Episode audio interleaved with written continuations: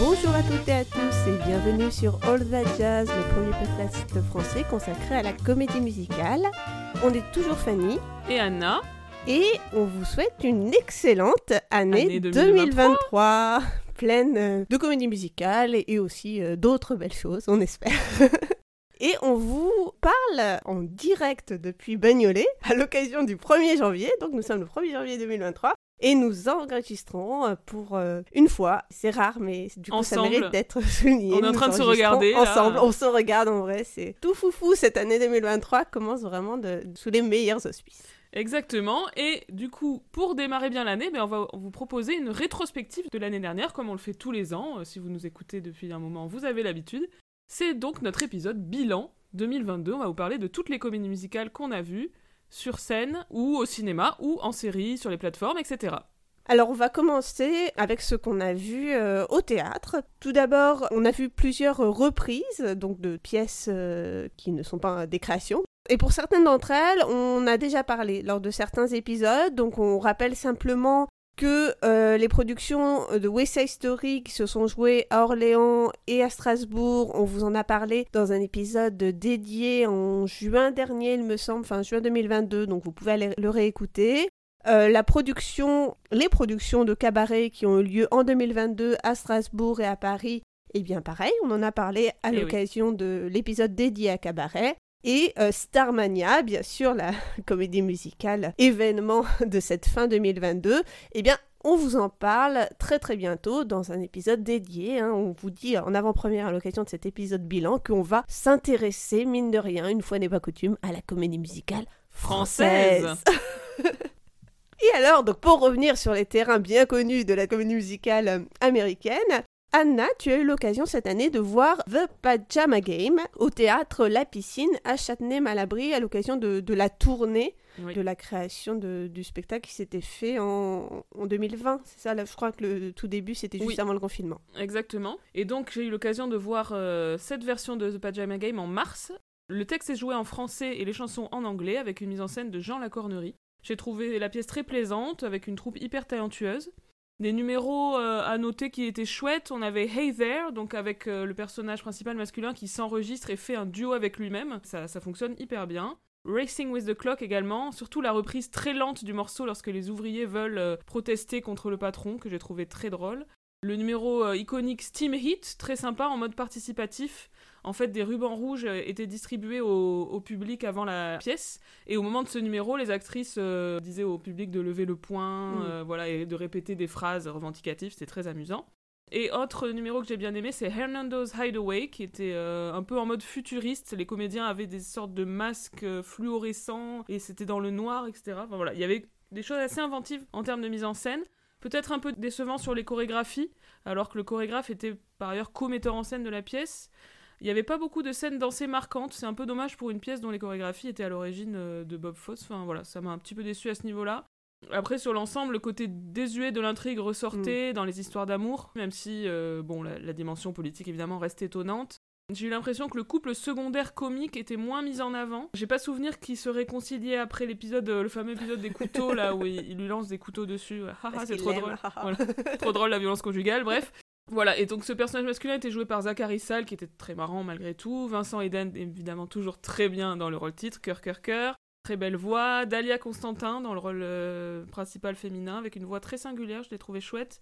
Et également Chloé Horry, donc plein de comédiens très chouettes euh, français qu'on a plaisir à revoir euh, de spectacle en spectacle. J'ai malheureusement pas eu l'occasion de voir cette production, mais je le regrette encore. Peut-être qu'elle retournera, on ne sait jamais. Et donc pour rappel, on a un épisode dédié à Pajama Game, donc euh, à la fois le, film et, euh, quelques versions scéniques. Et on a aussi un autre épisode dédié à la prochaine comédie musicale dont on vous parle, qui est La Petite Boutique des Horreurs. Oui, qui s'est joué du 10 au 25 décembre, donc très récemment, à l'Opéra Comique, en version française, avec une traduction d'Alain Marcel qui date des années 80.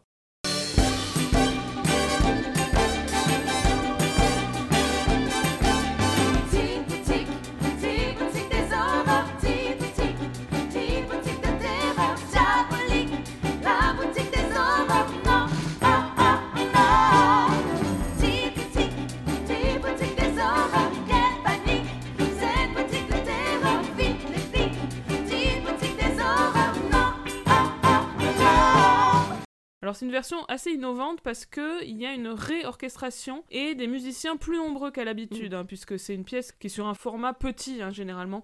De même, euh, la production est relativement à grande échelle au regard de son origine minimaliste euh, off-Broadway. Et euh, en l'occurrence, il y avait une scénographie vraiment très impressionnante. Oui, on est très très loin du Off-Broadway ici, hein, dans le décorum de, de l'opéra. Et euh, l'atout majeur de cette production, c'est vraiment la scénographie. Euh, déjà, on avait un très très beau décor de la boutique du, fleuriste, donc là où se déroule l'intrigue, hein, avec un petit côté vintage vraiment joli qui m'a beaucoup plu. Et alors surtout pour la plante, hein, la fameuse Audrey 2, on a une machinerie de dingue, c'était euh, super beau, super impressionnant. Et même si c'était une marionnette, ce que je n'aime vraiment pas au point que c'était très difficile pour moi à regarder, bah, j'ai quand même pris du plaisir à voir ce- cette machinerie gigantesque.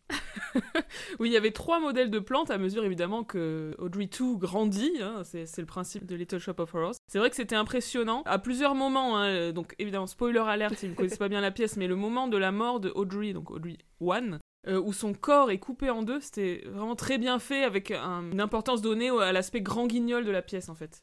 Oui, ce moment-là, c'était vraiment fou, c'était vraiment terrifiant, je m'attendais vraiment pas à ça. Oui.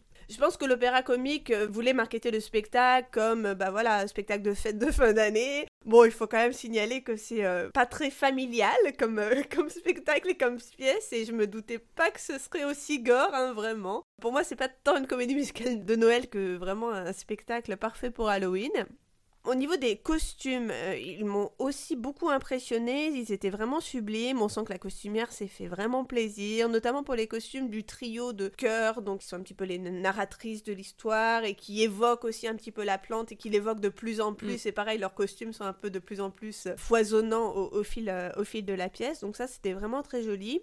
Euh, en ce qui concerne les interprètes, bon, on sent bien que ce sont des chanteurs d'opéra. Du coup, bon, même si techniquement c'était bien, je trouvais qu'en termes d'interprétation, on, passait un peu à côté. On- plusieurs d'entre eux n'avaient pas, je trouve, ce petit truc qui est un peu spécifique à la comédie musicale. Euh, mais j'ai trouvé que l'interprète qui jouait Seymour était, euh, était très bien. Alors je suis assez d'accord avec toi. Personnellement, ça m'a un petit peu gêné quand même, le fait que la- les voix et l'interprétation euh, d'un peu tout le monde, si on met à part les trois chanteuses euh, justement du chœur, Mm. qui sont des chanteuses euh, de comédie musicale, de pop aussi. Mais ici, vraiment, la, la plupart des comédiens, c'est vraiment des interprètes d'opéra et ça se sent. Et je trouve que pour le registre de l'œuvre, ça passe moyen, quoi, sur le, par rapport au style musical tout simplement de l'œuvre, hein, qui est rock, pop, Motown, etc. Et par ailleurs, j'ai trouvé que hum, qu'il jouait, euh, il et elle, en fait, ça s'applique surtout à- aux interprètes de Audrey et de Seymour, un peu trop au second degré, en prenant des voix un petit peu ridicules pour interpréter des personnages, voilà, naïfs. Euh, et ça les rendait pas très attachants. Et moi, personnellement, c'est pas trop ma vision de l'œuvre, Mm. ce second degré permanent. Et même si, encore une fois, on a, vraiment aimé, j'ai trouvé qu'il y avait quelques numéros qui m'ont paru moins waouh que ce que j'attendais. Notamment le numéro d'introduction, euh, donc euh, le fameux euh, Little Shop, Little Shop of Horrors, bon, en français bien sûr. Le numéro Skid Row également, Suddenly Seymour. Alors, à noter qu'on a vu la générale, donc il est très possible que des choses aient été améliorées durant les, représentations, les vraies représentations du 10 au 25, ça on peut, on peut pas vous le dire. Ah, moi, j'avoue que j'avais pas trop point de comparaison hein, parce que je connaissais pas du tout l'œuvre, mais j'ai trouvé aussi l'ambiance en fait euh, de cette générale un petit peu bizarre. Bon, évidemment, du coup, c'était un, public composé d'artistes et de familles et des, personnels de la production. Du coup, il y avait quand même ce côté un peu atmosphère d'entre-soi, un peu malaisante parfois. euh. Et j'ai été étonnée à plusieurs reprises par les réactions du, du public qui visiblement n'interprétait pas les numéros comme nous en tout cas. Oui. Mais c'était pas un public de comédie musicale, je sais pas comment ça. le dire autrement, Oui, mais... ouais. Donc on a ressenti ça toutes les deux sur la fameuse I Want Song de Audrey qui s'appelle Somewhere That's Green, au coin du verre en français. Donc c'est un numéro dans lequel Audrey explique qu'elle aspire à la sécurité ménagère. C'est un numéro vraiment sympa, c'est drôle, parce que du coup il y a des comédiens déguisés en appareil électroménager Mm. qui viennent danser sur scène. Mais le public riait en fait de cet effet de mise en scène qui rendait la scène un peu ridicule. Alors qu'en fait, les aspirations du personnage, elles pourraient totalement être prises au premier degré, elles, elles Mhm. sont totalement légitimes. Et en fait, moi, ça me choquait pas qu'il y ait un monsieur dans un mixeur. Et pour moi, c'était juste un mixeur. Enfin, tu vois, dans La Belle et la Bête, pareil, on a des Ouais. gens qui jouent les assiettes et c'est des assiettes, c'est pas des gens dans des assiettes. Ça, ça, ça m'a beaucoup choqué. Ça m'a un peu contrarié, j'avoue. Surtout mon voisin, en particulier, je le dénonce, riait à gorge déployée alors que c'était absolument pas ridicule. Et j'ai aussi été mal à l'aise lorsque le public a ri à un moment donné, lorsque Audrey dit qu'elle est habillée euh, pas vulgaire. Et bon, à ce moment-là, l'interprète elle porte une robe un peu en mode courte, euh, rose, mais qui est vraiment Non, juste qui est normal. 60s, quoi. enfin je sais pas. Et là, j'ai limite ressenti du mépris de classe, quoi, de euh, le côté, euh, on se moque de cette blonde écervelée euh, Ouais. qui pense être pas vulgaire. Bah non, c'est un archétype, c'est voilà, c'est un type de. de On est complètement d'accord. La prochaine fois, on ira voir des spectacles toute seule dans une salle. C'est ça. Ça le aussi. principe du théâtre. Oui, mais je suis d'accord avec toi. Et d'ailleurs, on a revu le film récemment dans notre fameux cinéma club. Et tout ça, tout ce que tu dis est présent, mais justement, c'est pas mauvais esprit. Audrey, elle est touchante dans ses aspirations, Mm. elle est pas ridicule. La scène où elle dit euh, cette histoire de robe, elle existe, mais il y a pas du tout, d'un... par exemple, la caméra qui insisterait sur sa robe. Pas du tout, en contraire, elle est filmée plutôt proche à ce moment-là. Donc, euh, donc voilà, c'est pas du tout interprété de la même manière. C'est, c'est un même texte, mais qui n'est pas du tout. Mm. euh, c'est, c'est, bah, c'est la magie de la mise en scène hein, et de la direction d'acteur. Et du coup, je trouve que je suis d'accord avec toi sur le public de Little Shop of Horrors à l'Opéra Comique, mais je trouve que c'est pas seulement le public qui est en faute, c'est aussi une Mm. manière de mise en scène et de direction d'acteur. Et d'ailleurs, j'ai retrouvé, je vous le mettrai en, en bonus sur notre site internet, une citation de Howard Ashman où il explique que les comédiens ne doivent pas jouer cette pièce au second degré, Hmm. mais au contraire être sincères. Et je trouve que c'est un peu ce qui m'a manqué dans cette version de l'Opéra Comique, même si c'était du très beau spectacle. On a également cette année vu plusieurs euh, créations. Et notamment, on a vu euh, une pièce intitulée À l'ombre d'Oz. Donc, euh, comme vous le devinez sans doute, il s'agit d'une pièce biographique autour de Judy Garland qui s'est jouée de février à avril à Paris et aussi cet été au Festival Off d'Avignon. Une pièce donc euh, créée et jouée par la compagnie Les Joyeux de la Couronne. Euh, donc une toute petite pièce, c'était très minimaliste, dans un tout petit théâtre, très intimiste. Alors, j'ai trouvé que c'était bien joué, bien chanté, avec certains ensembles vraiment chouettes, surtout sur le numéro That's Life. Mais bon, après, c'était sûrement mieux pour des gens qui découvrent Judy Garland plutôt que pour nous, j'ai Mm. envie de dire. Un peu dommage de se concentrer sur seulement, en gros, deux périodes. Un, le tournage du Magicien d'Oz, et deux, la, vie, la fin de sa vie avec les concerts à Londres. Il y a aussi un peu ses tout débuts avec sa famille. Bon, euh, Judy Garland, elle a fait plein de trucs entre les deux, hein. Alors, on a aussi trouvé de grosses similarités avec le film Judy, là, dont on avait parlé il y a quelques années, le film avec euh, René Zellweger. C'est bah, le fait de se concentrer hein, sur les tout derniers mois de sa carrière à Londres. On a aussi des, des anecdotes qui ont été inventées par le film qui ici sont reprises, notamment le moment où elle est, sympathise avec un couple Oui. homo. Et bon, comme le film, hein, il faut le dire que cette pièce ne fait pas dans la demi-mesure en termes de pathos. Alors, moi aussi, ce qui m'a beaucoup euh, rendu perplexe, mais bon, là encore, c'est aussi parce qu'on est, euh, il faut dire, des spécialistes de, de Judy Garland, c'est que ça fait semblant de se baser sur des anecdotes très précises, et en fait, il y a quand Mm. même beaucoup d'imprécisions. Je me tarde quand même de bien connaître la vie de Judy Garland, et il y a des trucs que j'ai pas compris, euh, qui est la star qu'elle rencontre dans le train à un moment. Aussi, il y a quelqu'un qui joue la première sorcière, donc c'est pas très clair si c'est effectivement l'actrice qui avait été castée avant Margaret Hamilton ou si c'est quelqu'un d'autre. Il a aussi à, plusieurs reprises fait, fait référence à un certain Monty, on ne sait pas trop qui c'est, j'ai j'ai pas réussi Mm. à comprendre. Euh, bon, voilà, des zones d'ombre un petit peu euh, perplexifiantes. Euh, mais bon, à part ça, les comédiens vraiment attachants, plutôt bons. Alors, je pense que la fois où j'y suis allée, l'une des comédiennes devait avoir un petit souci de, de voix ou, de, ou de micro, mais bon, je pense que c'était vraiment conjoncturel.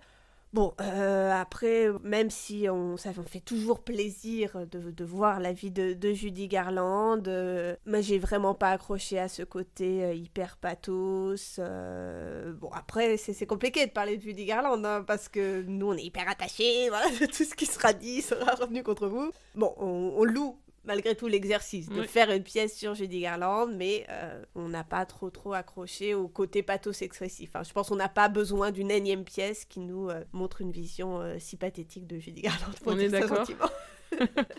Euh, ce que j'avais bien aimé en revanche, c'était les scènes avec Liza Minnelli vers la fin de la pièce. euh, elle voit sa fille à plusieurs moments. J'avais trouvé ça assez touchant. Mais bon, je reste assez d'accord pour dire que c'est pas indispensable.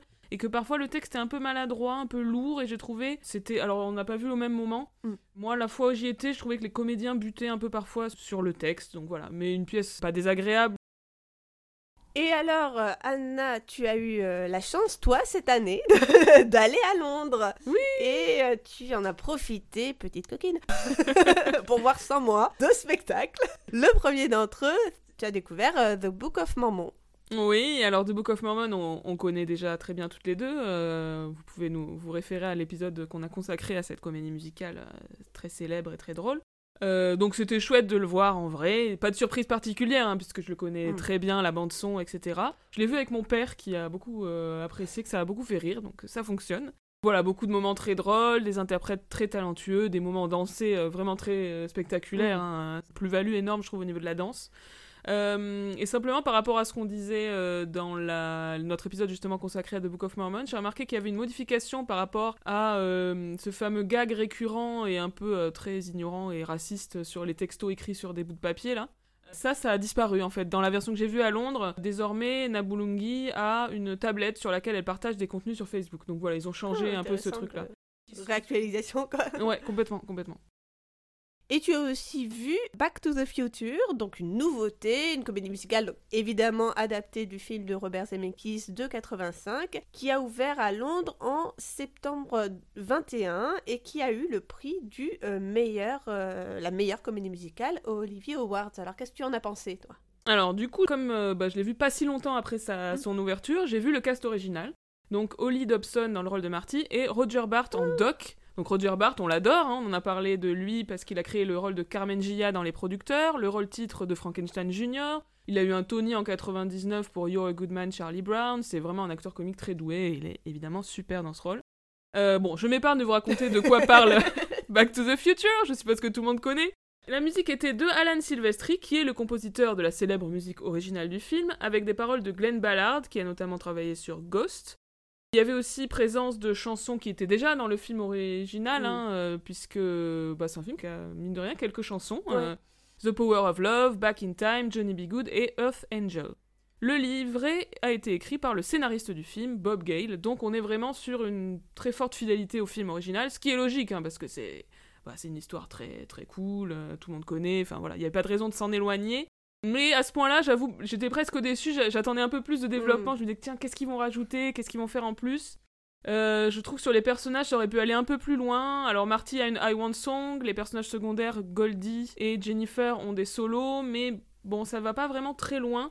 En termes de modification, ce que j'ai remarqué, c'est que au début, Doc, euh, là encore spoiler alert hein, si vous ne connaissez pas euh, Back to the Future et si vous voulez pas avoir de spoiler sur la pièce. Au début, Doc n'est pas attaqué par des terroristes euh, qu'il a arnaqués, mais il meurt à cause des radiations nucléaires qu'il a provoquées en fabriquant la machine.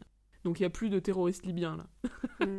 Et il y a aussi une modif, c'est qu'à la fin, George McFly, euh, donc le père de Marty, euh, il reçoit une médaille, il est honoré par la ville, et le livre qu'il a écrit s'appelle Back to the Future et raconte l'histoire de sa rencontre avec Marty. C'est un peu bizarre parce que si on y réfléchit de près, euh, bah, ça marche pas trop, mais bon, de toute façon, avec les histoires de voyage dans le temps, il peut y avoir des incohérences. euh, absolument, bon voilà, c'est- on n'y coupe pas quoi.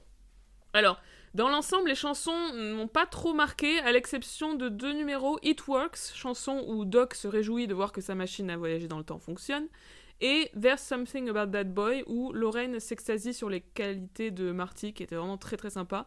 Euh, La musique dans l'ensemble, en gros, c'est un mélange de pastiches de rock'n'roll des années 50, de chansons pop-rock plus contemporaines, et il y a même un passage électro dans une scène de rêve en mode science-fiction où Doc se voit transporté au 21e siècle. Dans les choses notables, j'ai été étonnée par l'utilisation de l'ensemble. Il y a énormément de moments où les danseurs interviennent, dans des moments où c'est logique évidemment, où ils incarnent euh, les euh, élèves du lycée, les habitants de la ville, etc.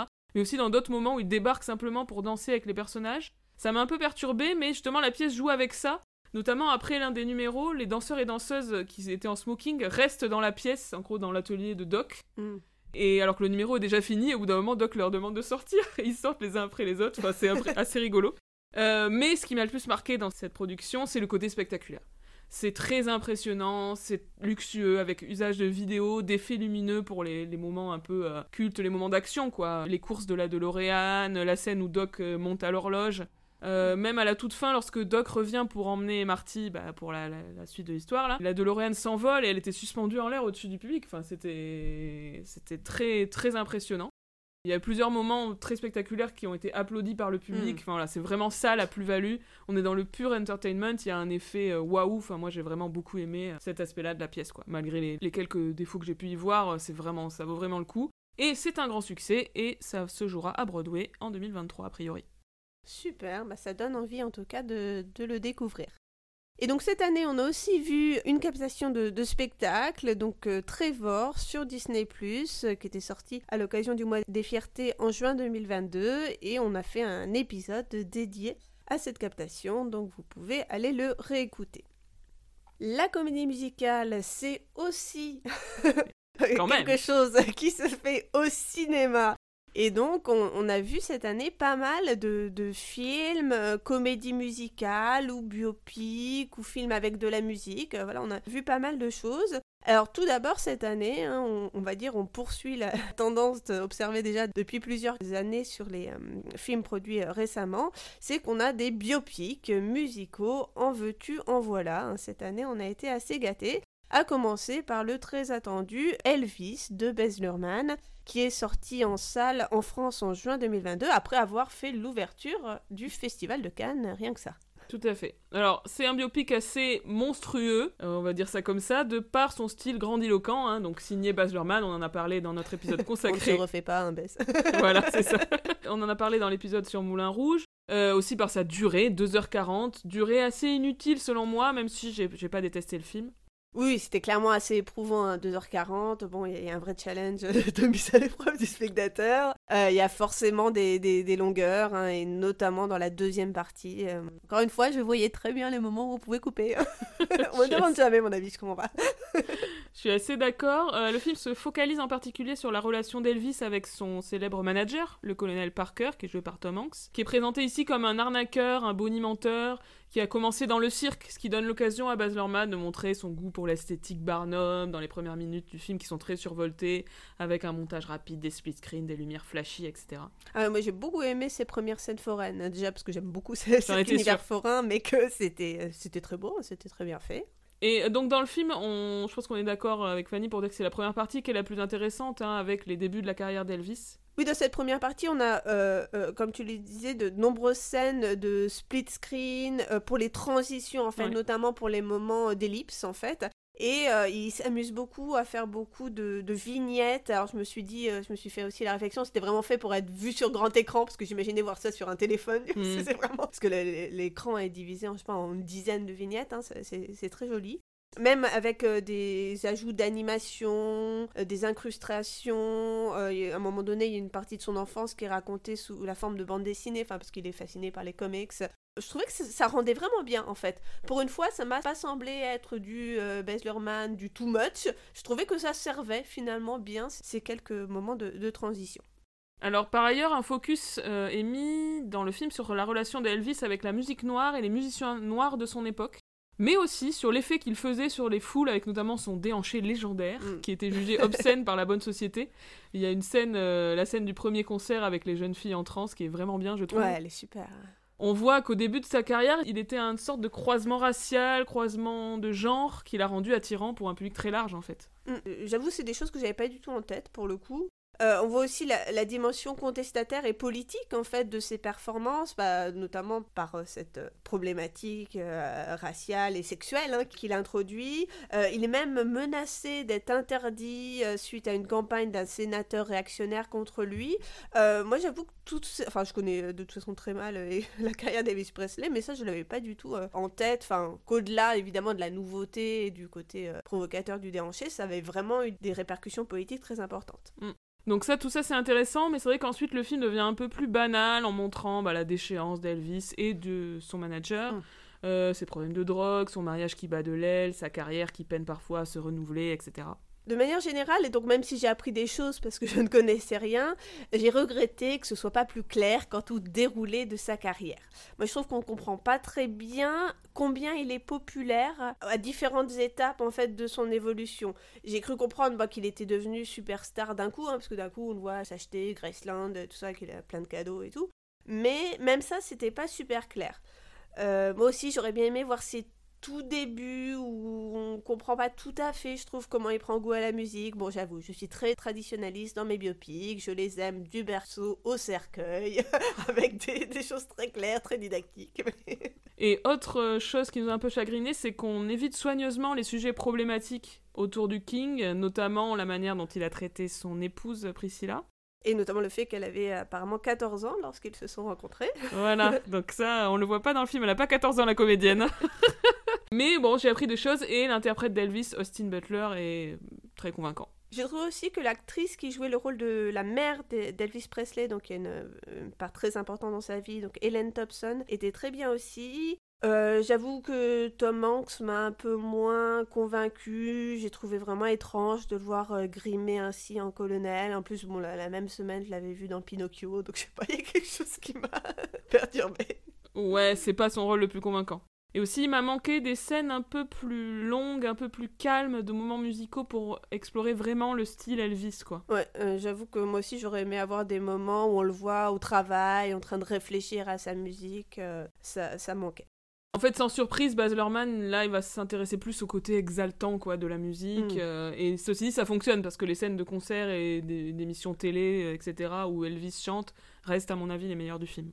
Et apparemment, elles sont très fidèlement recréées. hein. Les, les fans témoignent que c'est euh, vraiment assez bien fait, bah, euh, comme, comme souvent, hein, comme ça avait été le cas pour euh, le, le biopic sur Judy Garland. À partir de captations existantes, on s'amuse à recréer exactement les, les mêmes performances. Ou comme celui euh, Bohemian Rhapsody sur. Queen. Alors, autre film, que, autre biopic que nous avons vu euh, cette année, il s'agit donc d'un film qui s'appelle Weird, The Al Yankovic Story, donc un film sorti le 4 novembre 2022 sur la chaîne américaine Roku Channel.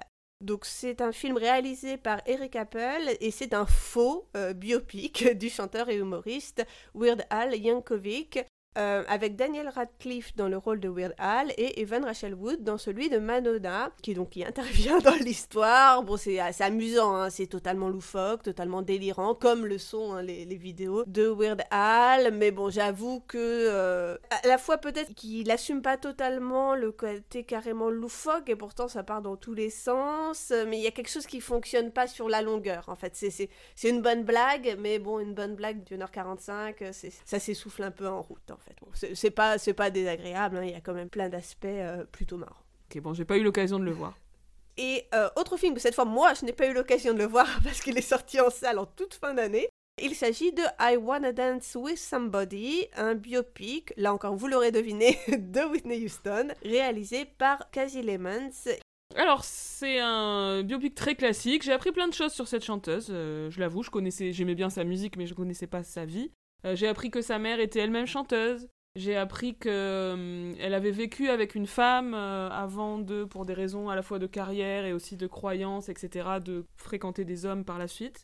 J'ai appris qu'elle était mal vue par certains Afro-Américains parce qu'elle faisait de la musique entre guillemets pour blancs. Enfin voilà, il y a des choses assez intéressantes à ce niveau-là. J'ai trouvé, un peu comme dans Elvis, hein, la première partie du film assez prenante, la partie Rise to Fame. hein. Hmm.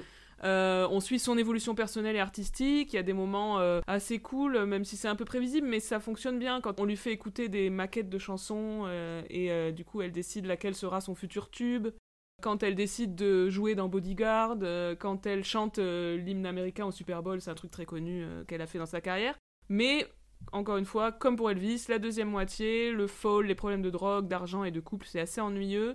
C'est assez cucu et en fait c'est aseptisé quoi. Les ravages de la drogue euh, sont à peine esquissés. On voit que c'est un problème qu'elle prenne de la drogue, mais à aucun moment on voit pourquoi c'est un problème Mm. pour elle, qu'est-ce que ça a comme conséquence sur son corps, sur son moral. Enfin voilà, c'est trop, euh, trop light à ce niveau-là. C'est c'est vraiment dans du biopic très classique et qui veut pas aller chercher trop loin les, les Mm. failles euh, de la personne.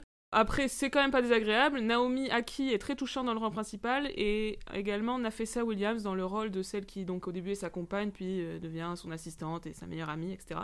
J'ai aussi apprécié que les séquences musicales soient assez longues, avec notamment à la fin 10 minutes d'un medley chanté par Whitney Houston aux American Music Awards en 94. Donc c'est un espèce de, flashback avec euh, notamment dans ce medley, c'est marrant, deux chansons de comédie musicale. I Love You Porgy de Porgy and Bess, And I Am Telling You de Dreamgirls, puis Mm. ensuite le tube de Whitney Houston, I Have Nothing. Je me demande si cette idée de finir sur une longue séquence de concert ne vient pas de Bohemian Rhapsody, qui se terminait sur le grand concert de Queen à Wembley, où ça durait là encore plus que 10 minutes, c'était je pense, bien 20 minutes, euh, et c'était d'ailleurs une des meilleures scènes du film. Et à noter qu'il y a une autre chanson de comédie musicale qui revient plusieurs fois dans le film, qui est la chanson Home, tirée de The Wiz. Donc euh, en plus, pour les fans de comédie musicale, il y a plein de petites rêves qui sont glissés dans ce film sur Whitney Houston, on n'aurait pas forcément imaginé. Alors, et on peut voir également sur Disney le film Dans les yeux de Tammy Faye, qui est sorti en 2021, mais pas en salle en France, il me semble, qui est sorti directement sur Disney Plus en France en 2022. Ouais, personnellement, j'avais pu le voir en salle fin 2021 à l'occasion du festival du film d'Arras. C'est un biopic réalisé par Michael Showalter. Et produit notamment par Jessica Chastain, qui joue donc euh, le, le rôle principal. Et c'est donc euh, un film qui est adapté d'un documentaire de 2000 dans lequel la vie de Tammy Faye était racontée par RuPaul, euh, et donc un documentaire qui a connu un très grand succès. Alors, qui est cette Tammy Faye? La connaissez-vous? Voilà, moi je la connaissais pas du tout. Moi non plus. C'est une télévangéliste bien connue aux États-Unis qui a été présentatrice pendant 15 ans d'émissions sur la chaîne PTL, Praise the Lord, donc ça veut dire ce que ça veut dire, avec son mari Jim Baker, avant que le couple ne tombe pour des affaires de fraude et de meurtre. Et elle était aussi chanteuse, d'où plusieurs séquences musicales et euh, voilà un univers généralement backstage avec des concerts et des enregistrements de disques, etc. Et donc Jessica Chastain, oui, joue Tammy Faye de ses 20 ans à ses 55 ans. C'est assez euh, convaincant, je trouve. Ouais, c'est très convaincant. Elle a d'ailleurs euh, obtenu un Oscar pour, euh, pour le rôle. Et euh, elle chante vraiment, donc les chansons, et elle chante vraiment bien aussi. Tout à fait. On la voit vraiment changer physiquement dans le film, Mm. du fait, bon, forcément du fait qu'elle prend de l'âge, mais aussi du maquillage et des coupes de cheveux qui changent au fur et à mesure des années, des modes qui deviennent de plus en plus improbables. Euh, je trouve que c'est un des aspects qui est, assez amusant. Et euh, voilà, le portrait de cette femme est assez intéressant, assez contrasté. Elle est euh, étonnamment dépeinte comme plutôt sympathique, hein, je trouve. hein. dès le début, on la voit beaucoup plus tolérante que les autres prêcheurs, en particulier vis-à-vis des personnes LGBT. Et on est vite poussé aussi à être en empathie avec elle, par exemple, quand elle ne veut pas être reléguée dans l'ombre de son mari, qu'elle veut travailler, qu'elle veut prendre part aux décisions relatives à l'émission. On est clairement, bah, comme, comme l'indique le titre, hein, placé de son point de vue. euh, En parallèle, du coup, le mari euh, passe vraiment pour un salaud, mais je pense Ouais. que c'était le cas. hein. Et il est joué, je trouve, très bien par Andrew Garfield, qui arrive à être pathétique. euh, Enfin, on sent le plaisir qu'a Andrew Garfield à jouer ce mec, je sais pas comment dire, mais c'est très chouette. Et de manière générale, le film est vraiment pas mal. Si c'est le genre de thématique qui vous intéresse, l'univers du showbiz des années 60 à 80, l'influence de la religion aux États-Unis aussi, euh, et les, co- les costumes euh, et les coiffures kitsch aussi, si ça vous intéresse, voyez ce film. Aussi un peu sur l'histoire de la télévision, hein, parce Ouais. qu'on n'est pas qu'aussi la retransmission satellite, des, choses qui se passent, des changements hein, que connaît le médium sur la période. Alors moi, j'avais aucune idée de qui étaient ces gens et même de leur existence, mais ça m'a assez fascinée. Euh, franchement, allez lire leur page wiki, au moins leur histoire vaut le détour. Et on, peut aussi signaler euh, qu'une comédie musicale sur la vie de Tammy Faye vient justement euh, d'ouvrir, euh, mais je crois qu'elle a déjà fermé, ça a duré peu de mois, donc cet automne à Londres avec une musique d'Elton John, Katie Braben qu'on avait vu je pense dans Carol King The Musical dans le rôle de Tammy et Andrew Rannells dans celui de Jim et donc Mm. le spectacle a apparemment reçu des critiques assez positives. Et il existe aussi un téléfilm de 1990 qui s'appelle Fall from Grace avec Kevin Spacey et Bernadette Peters. Elle est partout. Improbable. Mais du coup, ça donne envie de le voir, ce Oui. téléfilm. Alors, parlons maintenant des autres films que nous avons vus qui ne sont pas des biopics. Commençons par les films vus sur les plateformes. Alors d'abord, on vous rappelle qu'on a vu euh, Le Monde de Nate sur Disney ⁇ et qu'on y a consacré un épisode. Qu'on a également vu 13 sur Netflix et qu'on y a consacré un épisode. Donc vous pouvez aller écouter tout ça. Mais maintenant parlons d'un des films musicaux les plus attendus de cette année, Mm.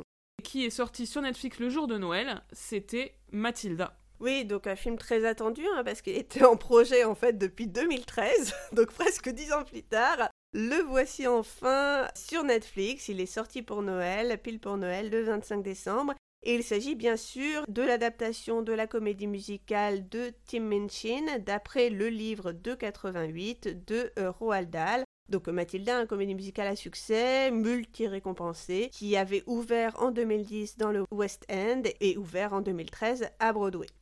Le film est réalisé par euh, Matthew Varchus, le metteur en scène de l'œuvre originale, d'après un scénario de Dennis Kelly, qui était lui euh, l'auteur du livret de euh, la version scénique. En termes de casting, on n'a pas vraiment de, de stars de comédie musicale scénique. On a plutôt des, des gens qui viennent en fait du, du cinéma, hein, Oui. mais qui, qui, qui chantent très bien. On a Emma Thompson dans le rôle de euh, Miss euh, euh, à signaler hein, parce que c'est un rôle qui est habituellement joué par un homme. C'est la directrice hein, de la fameuse euh, école dans, laquelle entre Mathilda. Alors moi j'ai beaucoup aimé Lashana Lynch dans le rôle de Miss Honey. Je l'ai trouvée très touchante. Donc Miss Honey c'est l'in- l'institutrice à laquelle Mathilda va s'attacher. Euh, avec une très belle voix, une belle douceur. C'est étonnant parce que c'est une comédienne qui avait surtout fait avant des films d'action. Est dans des Marvel, elle euh, était dans le dernier James Bond. Enfin voilà, elle a un range très impressionnant cette comédienne et j'ai beaucoup aimé. Alors par contre niveau casting, je vais m'insurger deux secondes du fat suit dont est affublé le... Oui, ah oui, Bruce, j'étais j'étais pas sûre, c'est improbable ça. Ah ouais, non mais donc le comédien, l'enfant qui joue Bruce, euh, donc Bruce est un enfant qui est gros. Et là, euh, excusez-moi, mais en plus le fatsuit est juste super mal fait. Enfin, je sais pas, il y a un Oui, truc oui, où a là, c'est juste un euh, enfant mince à qui on a mis un coussin sous ses vêtements. Enfin, déjà, c'est pas bien fait, mais en plus, même si c'était bien fait, c'est stop. Comment dire euh, Ils avaient pas les moyens de trouver un enfant vraiment gros qui savent euh, chanter et danser. Ils en trouvent pour jouer le rôle de Bruce dans la Oui, comédie musicale tous les jours de la semaine depuis des années.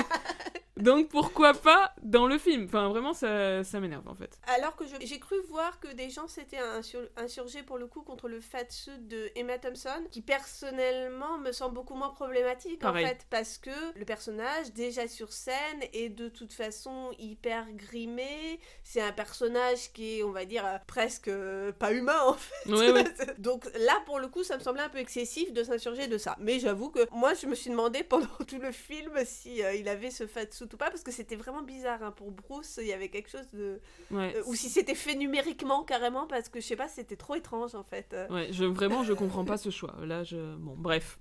En tout cas il y a pas mal de modifications assez importantes hein, dans cette version cinématographique par rapport à la version scénique.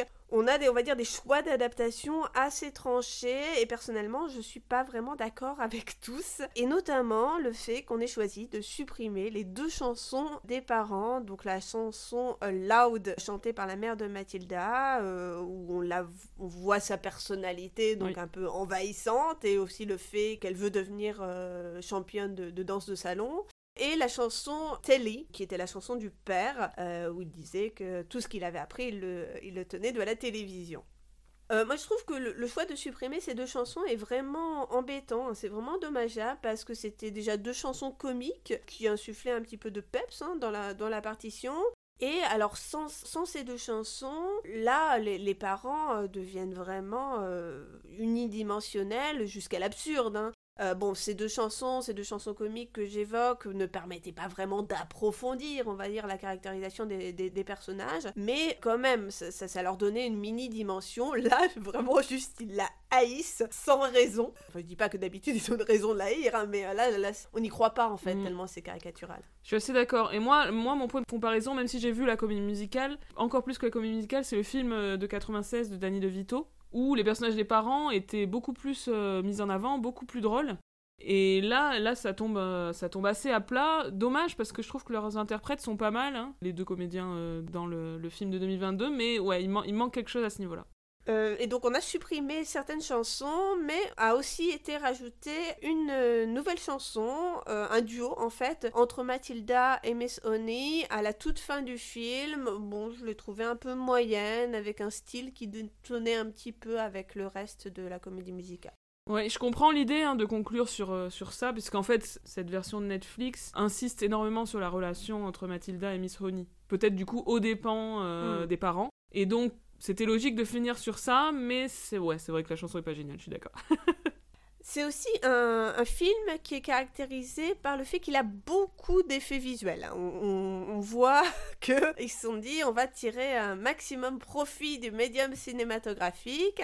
Euh, donc parfois ça fonctionne. hein. Euh, par exemple dans la chanson Smells of Rebellion, une des chansons de Miss Trunchbull, on a des enfants qui disparaissent les uns après les autres et je crois sont transformés en chevaux en chevaux blancs. Ça part dans quelque chose de totalement délirant, puis on la voit euh, chanter sur une balançoire avec une Oui. couronne de fleurs. Enfin voilà, on va vraiment dans une esthétique hyper kitsch. Euh, ça fonctionne, ça fonctionne pour accompagner le, le- le délire en fait du personnage. Euh, ça fonctionne aussi à la fin lorsqu'on a une grande scène de, de bataille entre Mathilda et Trunchbull via son pouvoir télékinésique.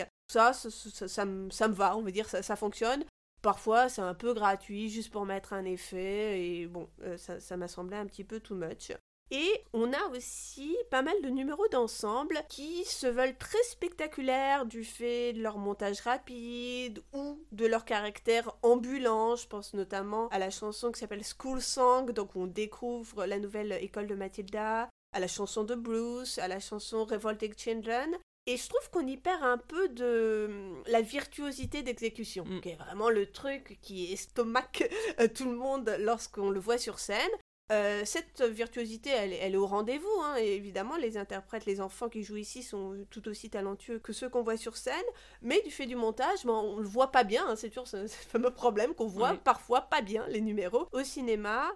Il y a des trucs aussi qui fonctionnent mieux sur scène, notamment dans la chanson School Song. Euh, je sais pas si tu te souviens, mais ils ont des, euh, des Ah bah si. lettres avec des cubes là, et euh, en fait, ils ponctuent la chanson, différentes euh, lettres hein, de la chanson, en empilant des cubes avec ces lettres. Je sais pas si c'est très Ouais. clair. Et là, dans le film, euh, ils passent devant des lettres qui sont euh, un peu dans le décor, euh, mais intégrées au- à, à l'école. Enfin, je sais pas, il y a quelque chose qui, qui fonctionne moins bien, Ouais. tout simplement. Bah moi School Song m'a vraiment déçu hein, alors que sur scène moi je trouve que c'est un numéro absolument exceptionnel. Ouais. Je pense que c'est un des plus beaux numéros que j'ai vu sur scène dans une comédie musicale de ma vie. Enfin c'est exceptionnel. Et là c'est ouais les lettres sont sur les portes différentes portes de Mm. la de l'école et ils passent devant. Mais Enfin, hyper vite, en fait. oui, Euh, donc, euh, je suis d'accord. de...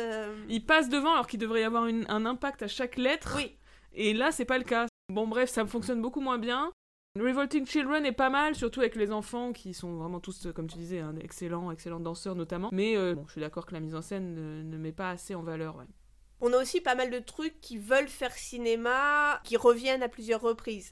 Des changements de costumes pendant les numéros, on a ça sur euh, Miracle, le numéro d'ouverture, on a ça aussi sur Bruce, où donc tous les interprètes, par un effet de montage, changent de costume pendant le numéro. On retrouve aussi les plans zénithaux à la Busby Berkeley, là, mais on en retrouve plein. Ils peuvent vraiment marquer un point là. Bon, c'est pas très subtil. Et ah oui, je note que le réalisateur n'a pas eu mon mémo sur l'interdiction des ralentis dans les films, parce que c'est beaucoup trop kitsch, ça ne va pas. Oui, notamment à la fin, il y en a un vraiment où Mathilda court.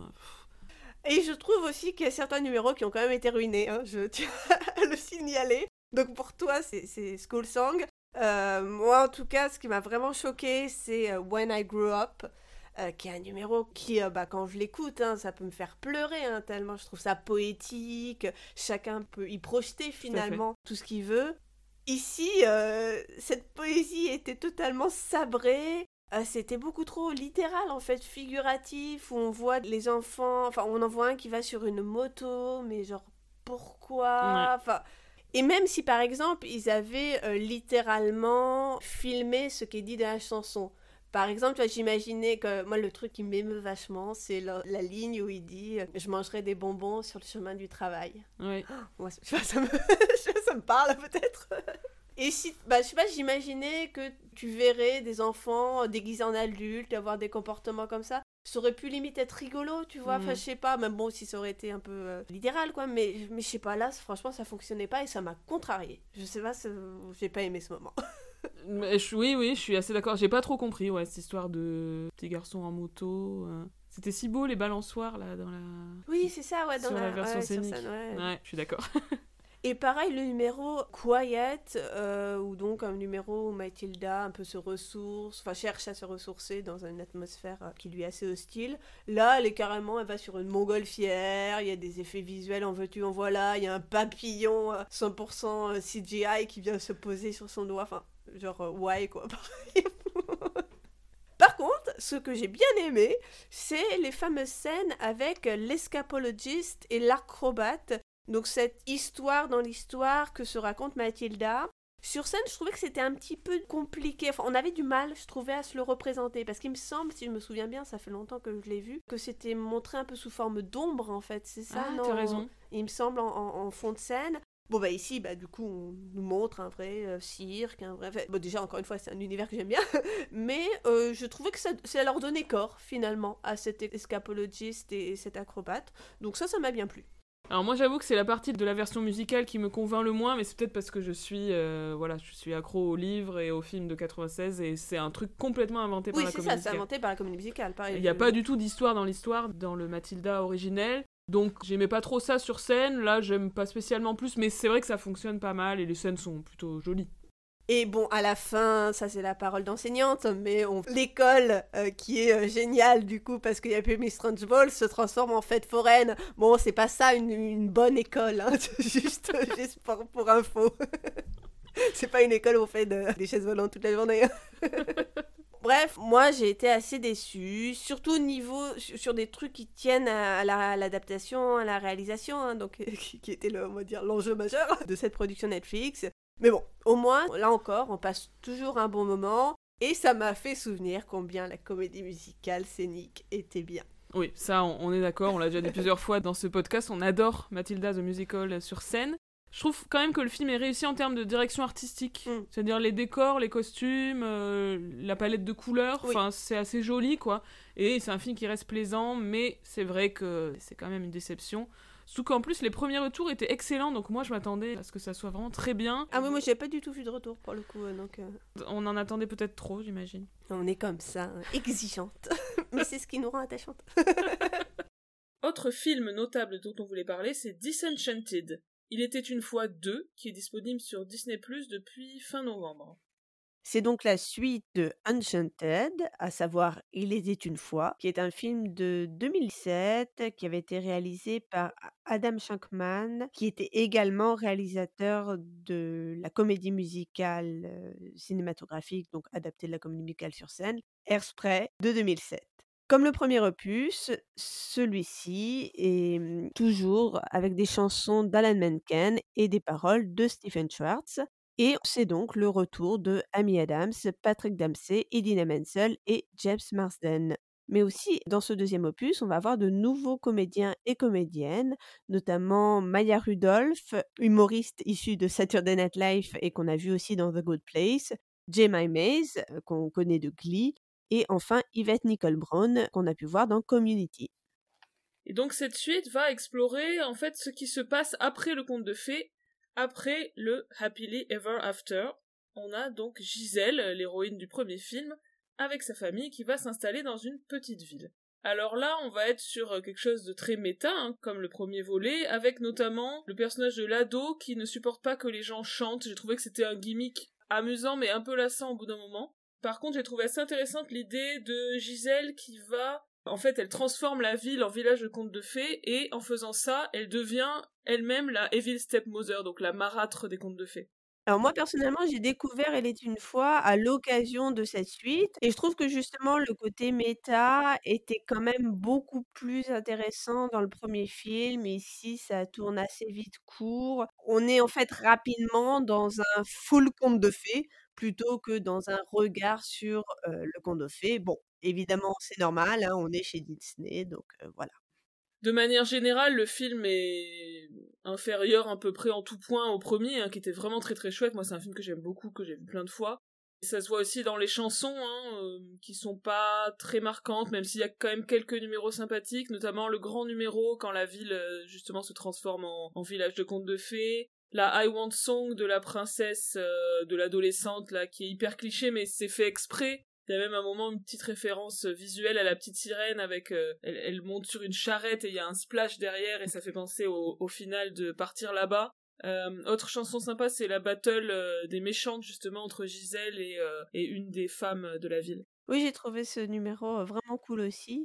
Euh, on peut bon aussi, malgré tout, saluer le fait que la faute du premier opus est ici réparée, à savoir Mm. que cette fois, on donne deux vraies chansons à Edina Menzel, et notamment une, Love Power, euh, qui a des, on va dire, similarités troublantes avec euh, Defying Gravity ou même Let It Go. Oui, c'est vraiment une chanson à la Idina Menzel, quoi.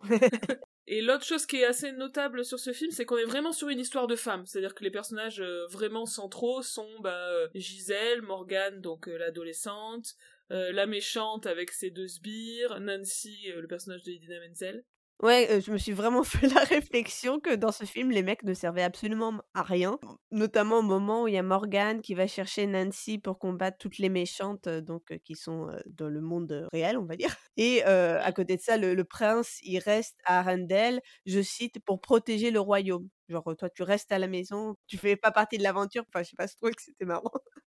Oui, bah, c'est vrai que les deux mecs ont des rôles très réduits. J'ai un petit peu regretté que justement euh, on voit pas trop James Marsden Mm. parce que j'en suis très fan.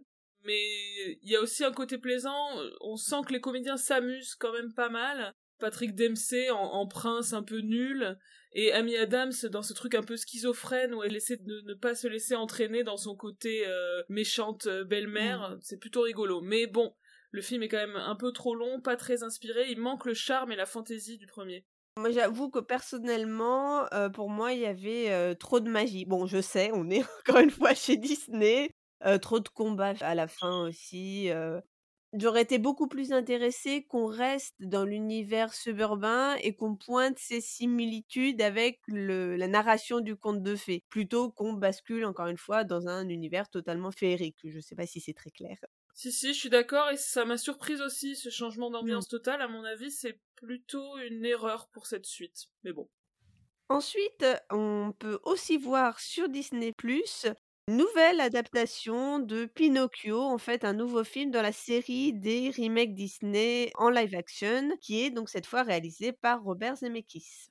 Alors moi, la première chose qui m'a frappé à propos de ce Pinocchio, c'est qu'on a toujours cette manie de rajouter, là aussi, une dimension méta, avec plein de commentaires relous sur Disney, des blagues plutôt adressées aux adultes, des anachronismes. J'en ai un petit peu marre de ça, ça dépend du contexte, mais là, en l'occurrence, je trouve que ça, ça se marie pas bien. Des fois, le premier degré enchanteur, c'est c'est bien aussi, hein. Oui, dès le- les premières minutes du film, littéralement, c'est Jiminy Cricket qui va jusqu'à commenter le principe même d'avoir un narrateur et d'utiliser l'expression once upon a time. Bon, je suis d'accord avec toi, au bout d'un moment, ça va. Il y a quand même quelques conventions génériques qu'on peut euh, accepter sans forcément les, les commenter. Et contrairement au Roi Lion live action, euh, celui-ci n'est pas une recopie plan par plan du dessin animé. On va ajouter des personnages, notamment un personnage de ballerine qui se lie brièvement d'amitié avec Pinocchio. On va aussi ajouter des chansons par rapport au film originel.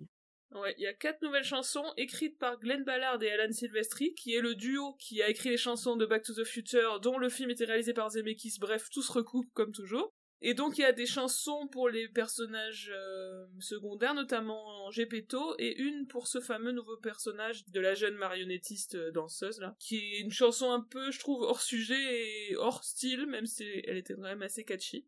Euh, en ce qui concerne le casting, on a Joseph Gordon-Levitt qui fait la voix de Jiminy, on a Cynthia Erivo qu'on découvrira, euh, je sais plus quand, fin d'année, de je sais pas quand, de pour Wicked là, que ça sort dans mille ans, mais elle va jouer euh, Elphaba, et donc là elle jouait la Fée Bleue. Son passage est très rapide, je trouve que c'est une scène qui fonctionne pas vraiment, c'est un peu dommage. Et on a aussi euh, l'ami Keegan Michael Key. Toujours lui, qui ici s'amuse dans le personnage de Honest John, ce fameux terrifiant renard qui corrompt Pinocchio. Moi, j'ai toujours détesté ce personnage, il me fait trop peur.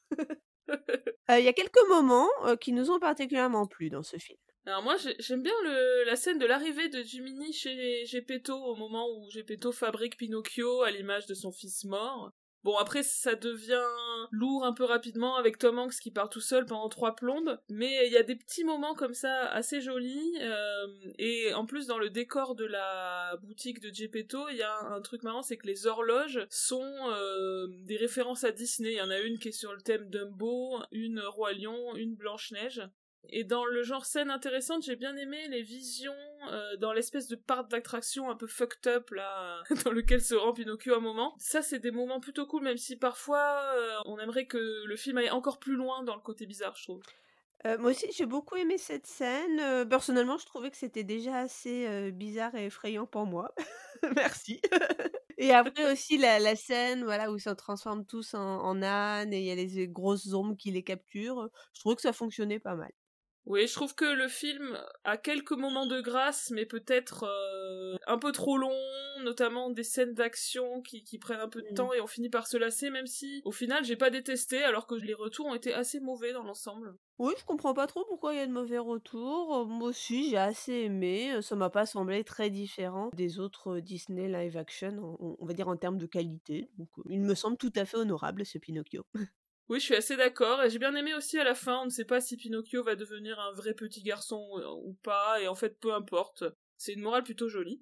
Et alors, il fallait aussi mentionner que nous avons également une autre version de Pinocchio qui est sortie en cette fin d'année, cette fois-ci sur Netflix, un film d'animation réalisé par Guillermo del Toro, le célèbre réalisateur qui a fait euh, labyrinthe de Pan, Pacific Rim, La forme de l'eau, co-réalisé avec Mark Gustafson sur une musique d'Alexandre Desplat. Je crois que c'est la première fois qu'il écrit des chansons pour euh, une comédie musicale.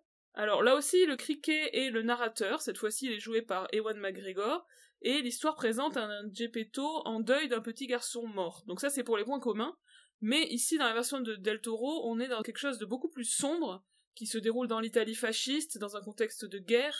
Le film est plus nuancé aussi sur la psychologie des personnages, moins manichéen.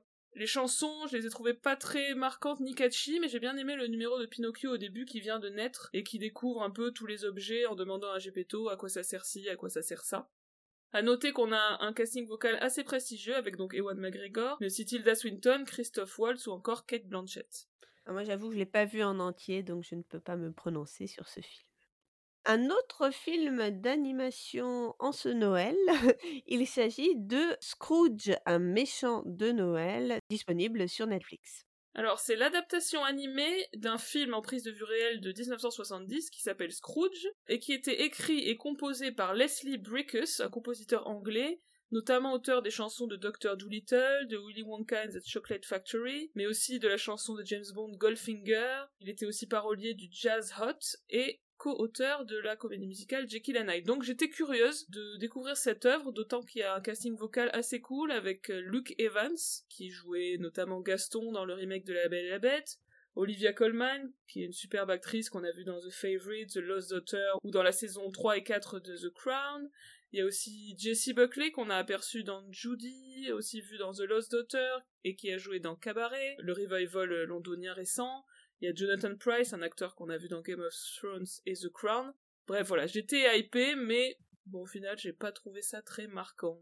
Globalement, moi au début j'étais assez sévère, je trouvais les dessins pas très beaux et l'animation pas terrible, mais bon finalement ça se laisse regarder. Bon, on retrouve malgré tout euh, à maintes reprises cette obsession du montage effréné des numéros musicaux. Donc voilà, c'est quelque chose qui concerne aussi, on va dire, les films d'animation.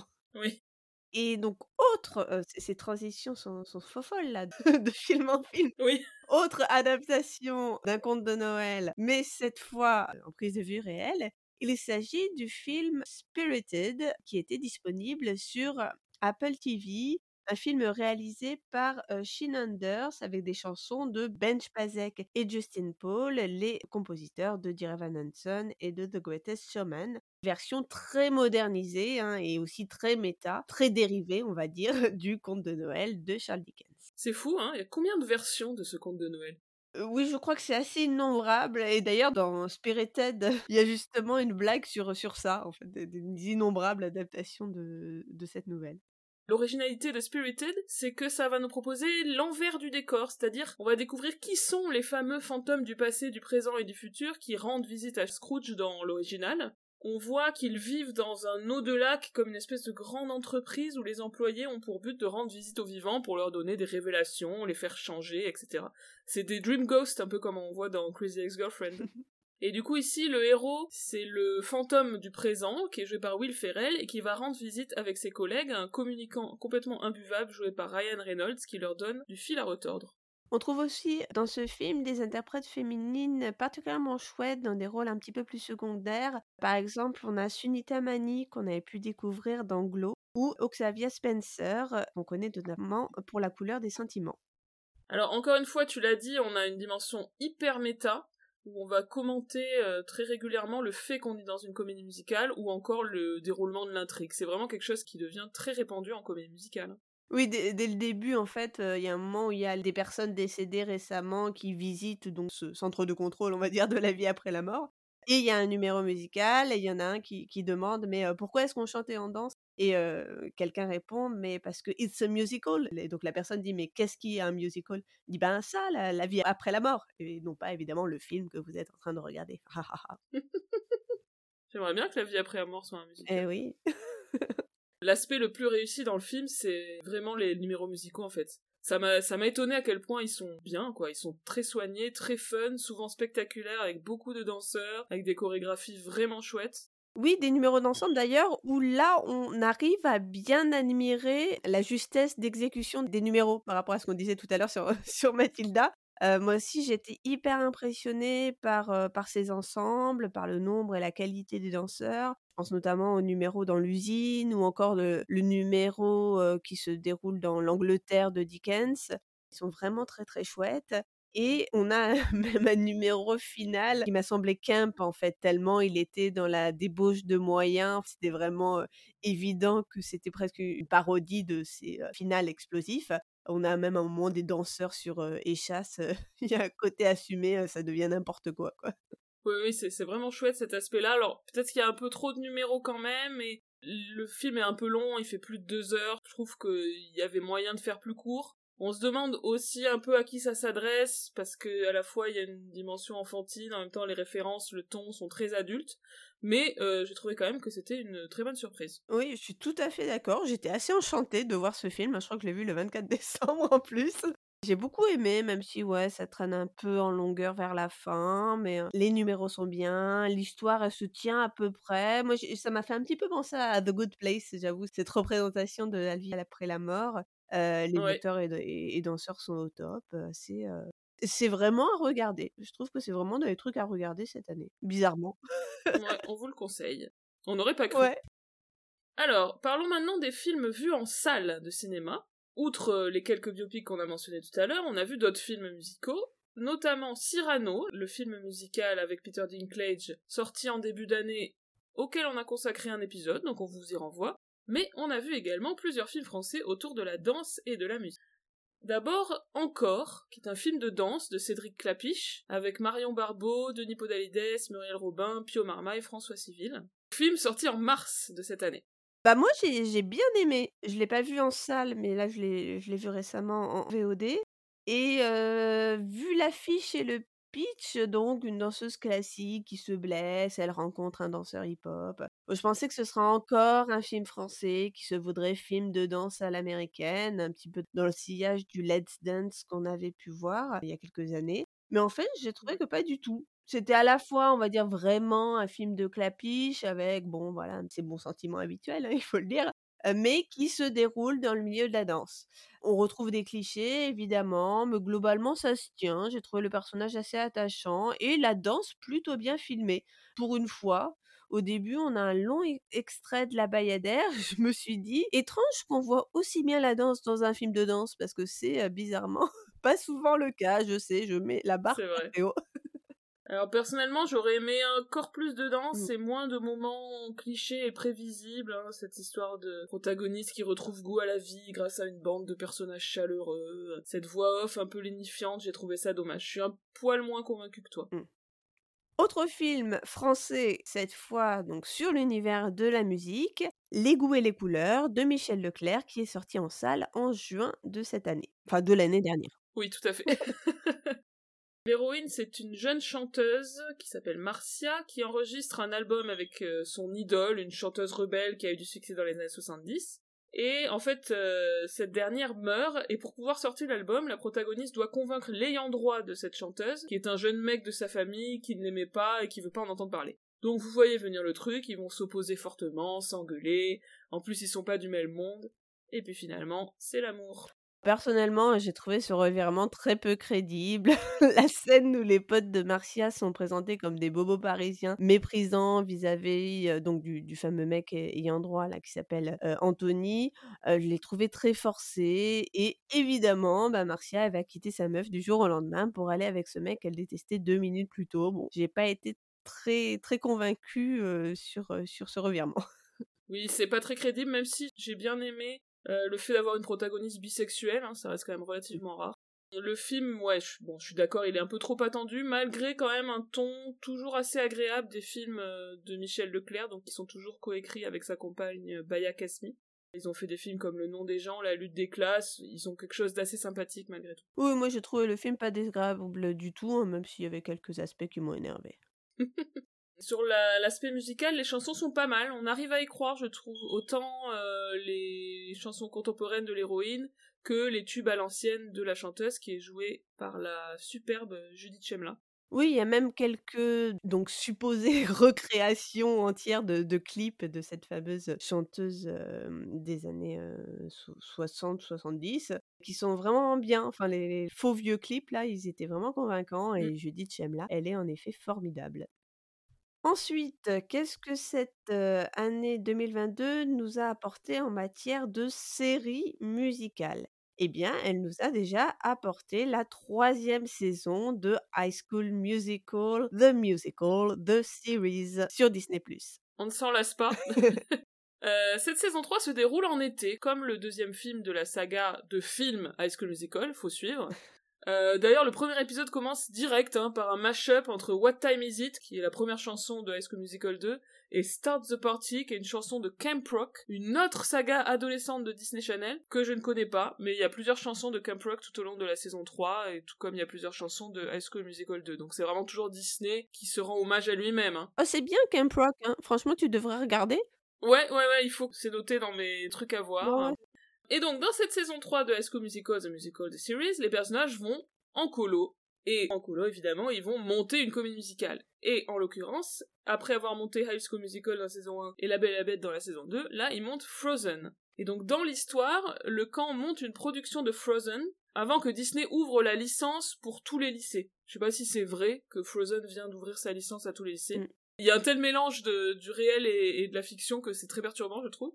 Et toujours au sein de la fiction, il va y avoir un docu réalisé par Corbin Blue, qui est l'interprète de Chad dans High School Musical, qui joue ici son propre rôle, qui sera diffusé sur Disney+. Je sais pas si vous arrivez à suivre, je trouve que c'est un bazar pas possible. De manière générale, on va atteindre des niveaux super méta. On a l'impression que la série n'arrête pas d'en rajouter des couches, puisque donc, comme tu l'as expliqué, hein, on monte Frozen, donc on reste dans le choix de, de monter une comédie musicale Disney euh, dans une série Disney, donc.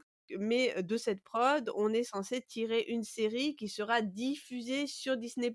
Donc là, vraiment, on a l'occasion de mettre en scène l'étendue de l'empire Disney ça fait longtemps que c'est plus simplement un studio de production de films, mais c'est avant tout de la production de théâtre, de pièces musicales sur scène, la commercialisation des droits de licence, l'exploitation d'une plateforme VOD. Franchement, euh, moi de mon point de vue, can't wait que la prochaine saison se déroule au sein d'un des parcs à thème. Moi, ce- c'est la suite logique. D'ailleurs, la série va elle-même hein, tourner ce procédé en dérision, puisqu'au début de l'épisode 2, il y a Gina qui nomme donc ce fameux documentaire issu de leur pièce Disney Plus Frozen, The Musical, The Series. Et il y a EJ qui se moque, bah non, ils vont jamais l'appeler comme ça, euh, That's way too long and complicated a title. C'est une référence ironique au titre de la série elle-même. Et c'est tellement méta que parfois, si on n'a pas la ref, on comprend pas euh, qui est Corbin Blue, bah, c'est évidemment jamais explicité, hein, parce que ça serait faire un affront aux fans de, de High School Musical que Mm. d'expliciter. Et pareil, les références sur Camp Rock, Gina va commenter un passage du film, donc qu'il regarde au sein de la série, en disant bah, l'héroïne vit dans un mensonge comme elle-même ou comme euh, je sais plus quel protagoniste à ce moment-là. Enfin voilà, il y a des références non explicitées, euh, donc si on n'a pas la ref, bah, on passe à côté. Le principal conflit dans la saison, ça va être que Corbin Blue et son équipe veulent manipuler la réalité et faire du drama pour épicer le documentaire euh, qu'ils tournent. Et donc, euh, pour que le projet continue, les élèves jouent le jeu et s'attribuent des rôles d'émissions de télé-réalité, quoi. Ils ont chacun un, cliché en particulier qui, qui vont incarner. Donc leurs conflits sont mis en scène, exacerbés, etc. Et on va avoir tout au long de la saison 3 une opposition entre les gens de la télé d'un côté et les theater kids de l'autre qui sont évidemment plus authentiques et plus pros. Oui, ce qui va vraiment être célébré, c'est euh, l'authenticité, la gentillesse de nos protagonistes, euh, à l'opposé donc de la, euh, le cynisme supposé des, des gens qui font de, de la télé. Ça, c'est aussi un thème finalement ancien de la comédie musicale backstage, que de mettre en scène une opposition entre ceux qui font de l'art pour l'art, hein, par authentique amour de l'art, qui sont désintéressés, opposés donc à ceux qui veulent en tirer une, gloire, une renommée, voire de l'argent. Évidemment, c'est un procédé habituel de la comédie musicale encore depuis ses débuts. On met à distance la manipulation, qui est toujours le fait de quelqu'un d'autre, pour ne pas montrer que, que nous aussi, mine de rien, on manipule. Petits éléments, si vous voulez pas connaître d'informations sur la saison 3, zappez ce passage, parce qu'on va un petit peu rentrer dans les détails. Évidemment, qui dit colonie vacances dit, bah, il y a plein d'autres nouveaux personnages, dont une fille et un garçon dont on découvre qu'ils sont frères et sœurs.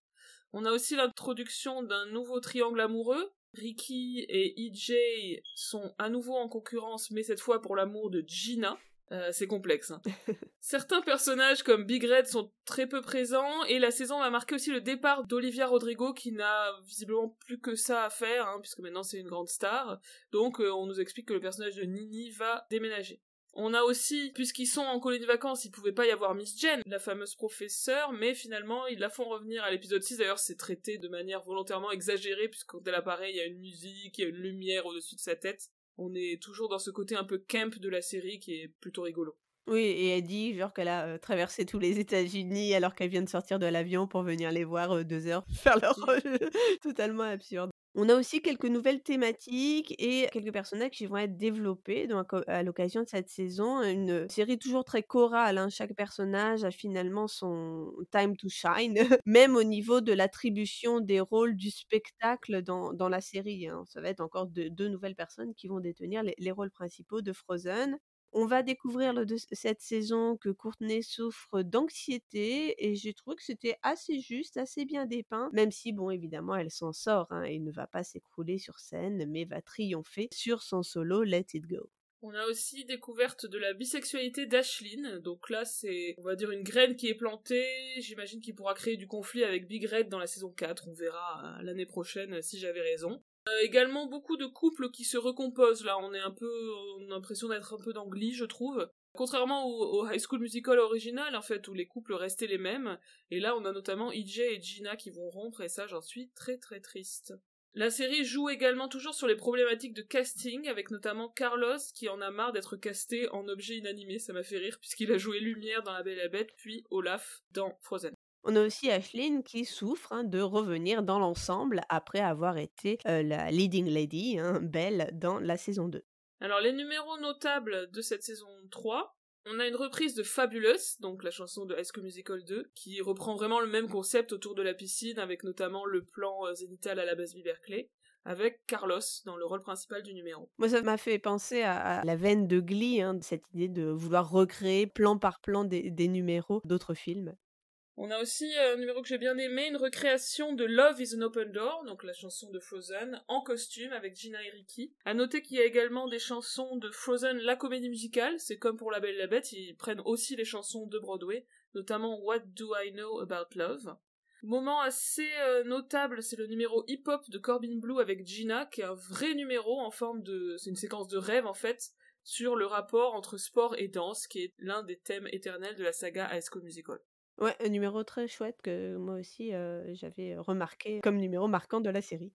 Dans l'épisode final, moi j'ai trouvé, alors je crois qu'on n'est pas d'accord, moi j'ai trouvé assez sympa de voir euh, la mise en scène de Frozen sur un petit théâtre avec des effets maison, voilà, j'ai bien aimé la scène de Let It Go. Euh, moi, j'avoue que j'ai trouvé que leur production euh, Summer là, de Frozen faisait vraiment cheap, avec bon le coup des mini icebergs qui lui sortent des mains. Je trouvais que c'était un peu bizarre. Mais bon, j'imagine que ça se voulait réaliste hein, sur ce que sont les licences euh, théâtrales pour euh, production à petit budget. hein. Moi, j'avoue, j'ai un côté euh, où je préfère la veine de Glee, où même s'ils sont censés être totalement fouchés, ils ont des effets spéciaux, des costumes et des décors de ouf. Alors pour euh, terminer sur cette saison, de manière générale, je me suis pas trop intéressée aux intrigues euh, de cette saison. Je, je pense que je ressens une forme de lassitude. Même si certains passages sur euh, le backstage, c'est-à-dire vraiment la création de la pièce, m'ont plutôt intéressée. Alors moi, je voulais juste faire un mini point sur une incohérence majeure qui m'a beaucoup irritée. À à la fin, là, sur la performance de, de Let It Go de Courtney, il y a quelque chose qui fait aucun sens.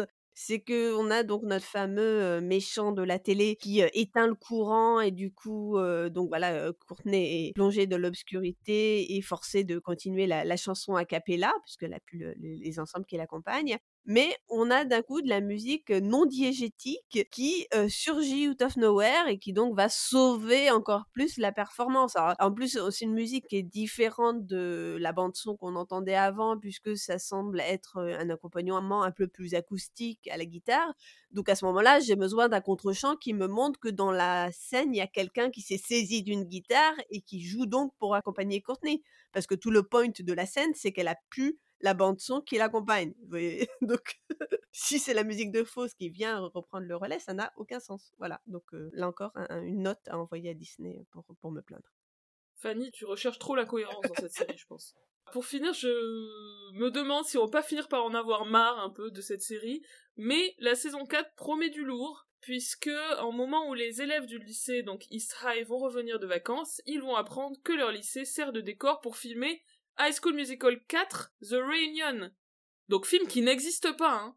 Il va y avoir le tournage. Il n'existe pas encore, tu veux dire euh, C'est ce que j'allais dire, à moins que finalement il existe. Donc on va avoir le retour de plein d'acteurs et actrices de la saga ciné dans la saison 4 de la série High School Musical. Enfin bref, euh, on n'en finit plus. Et voilà, je voulais signaler d'un... On va s'arrêter sur High School Musical. on en parle toujours pendant trois plombs. Que si vous voulez, vous voulez m'entendre déblatérer encore plus sur cette série, j'ai été l'invité en septembre du podcast La saison des séries où j'en ai parlé pendant une heure. Donc voilà, si, si vous n'avez pas marre de ça, vous pouvez euh, vous reporter à cet épisode de la saison des séries. Allez écouter Anna euh, encore un petit peu plus. Autre série notable, c'est Girls Five Ever, qui est une série de la plateforme Peacock aux États-Unis et qui en France est disponible sur Canal+. Alors personnellement, j'ai regardé que la saison 1, mais la 2 est dispo aussi. C'est une série produite par Tina Fey sur la reformation d'un girls band 20 ans après, et c'est une série au format sitcom. Ah Oui, une série dans laquelle on retrouve un petit peu les topos habituels des séries backstage sur l'univers de la musique, un peu à l'Empire ou à Nashville, même si on est ici clairement hein, sur le registre de- du comique et de la parodie plutôt que celui du mélo. Alors il y a un casting assez ouf quand même, puisque on a dans les rôles principaux Sarah Bareilles, la chanteuse et autrice de Waitress the Musical, Renée Elise Gosberry, qu'on connaît surtout pour le rôle d'Angelica dans Hamilton, Buzzy Phillips, une actrice que j'adore, qui était dans une des meilleures séries du monde, Freaks and Geeks, Paul Appel du Saturday Night Live. Dans les rôles secondaires, on a notamment Ashley Park, qui est dans Emily in Paris, qui est dans Mean Girls the Musical sur scène et qu'on a aussi vu dans la, la- la comédie musicale euh, en zoom, là, euh, Ratatouille. Euh, Il y a aussi Andrew Rannells. Et à l'épisode 1, on a aussi Jimmy Fallon dans son propre rôle qui apparaissait également dans Spirited. Je me suis dit qu'il était vraiment partout lui. Oui, euh, peut-être un peu trop même. ne devient pas le nouveau James Corden. Oui, c'est clair, ça m'a trop fait penser à ça. Le ressort comique principal de la série, c'est qu'en fait, euh, bah, elles reviennent euh, des années après et elles ont changé. Elles sont devenues mères, elles ont divorcé, elles ont des métiers un peu merdiques, il y en a une qui a grossi, etc. C'est un humour assez over the top, je trouvais ça assez sympa, peut-être un peu limité, un peu répétitif au bout d'un moment. Personnellement, j'ai euh, regardé que deux épisodes, mais j'ai assez accroché, c'est assez drôle, assez bien vu, avec des actrices que j'aime bien. Parfois, ça me suffit, je peux peut-être regarder la suite. Oui, en plus, les numéros musicaux dans l'ensemble sont assez marrants, en mode euh, bah, parodie de ce style un peu girls band. Et l'univers backstage est plutôt chouette. C'est marrant, à un moment dans l'épisode 6, il y a une intrigue sur une comédie musicale toute pétée adaptée de The Mask. Bref, il y a pas mal d'éléments qui peuvent séduire les fans de comédie musicale, donc on vous le conseille. Enfin, on voulait également signaler deux séries françaises sur la comédie musicale ou l'univers de la danse, à commencer donc par la série Russ qui euh, est disponible sur France TV Slash et donc là il s'agit d'une véritable série euh, comédie musicale et donc produit en France. Incroyable. Oui, assez incroyable. Et d'ailleurs, une de nos invitées a participé à l'écriture de la série, c'est Férouz M. Silti qu'on avait reçu pour notre tout premier épisode sur Crazy Ex-Girlfriend. Et bravo Férouz, bien joué. Yes. Donc cette série se compose pour l'instant, pour cette première saison, de 10 épisodes d'une vingtaine de minutes et elle va suivre la vie de trois copines l'été après leur bac. Mais ça va pas seulement être une chronique puisqu'il y a aussi toute une enquête suite à l'agression du frère d'une des filles qui se greffe euh, sur ça. C'est une série plutôt adressée à un public ado et dont la musique est euh, très majoritairement de style hip-hop. Et il y a quelques numéros que j'ai trouvé très sympas, comme un numéro dans, la, dans une salle de sport ou encore celui qui se déroule dans une bibliothèque.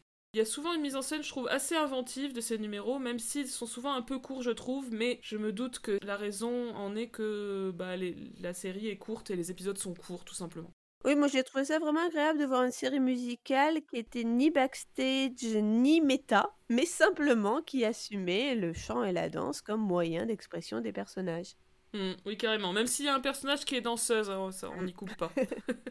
Et autre série, bah, justement sur la danse, il s'agit de la série euh, L'Opéra, donc disponible sur OCS, une série qui a en réalité déjà deux saisons à son actif.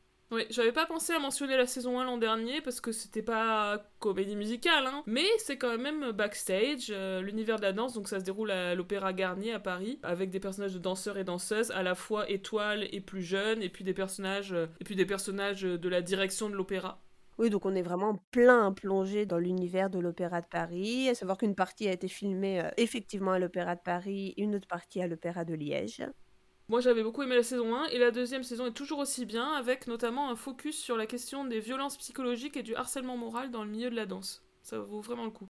Ah, moi personnellement, donc je viens de découvrir cette série et là aussi j'ai vraiment accroché. hein. Bon, même si on a toujours un peu les tropes habituels des séries sur le milieu de la danse, hein, les blessures, les rivalités, les coups bas. Mais j'ai très hâte, là c'est sûr que je vais poursuivre et d'autant plus qu'il y a Anne Alvaro dans la saison 2, cœur cœur cœur, j'ai hâte. Oui, et elle est super dans cette saison 2, elle a un rôle très très intéressant, mais je n'en dis pas plus. eh bien, merci d'avoir écouté ce long bilan. On vous souhaite une excellente année 2023, on vous prépare plein de choses, des nouveaux épisodes sur euh, des comédies musicales très variées, plein de super films au cinéma club, ça va être super 2023. Eh bien, encore une fois, très très belle année et à très bientôt sur All That Jazz. Salut tout le monde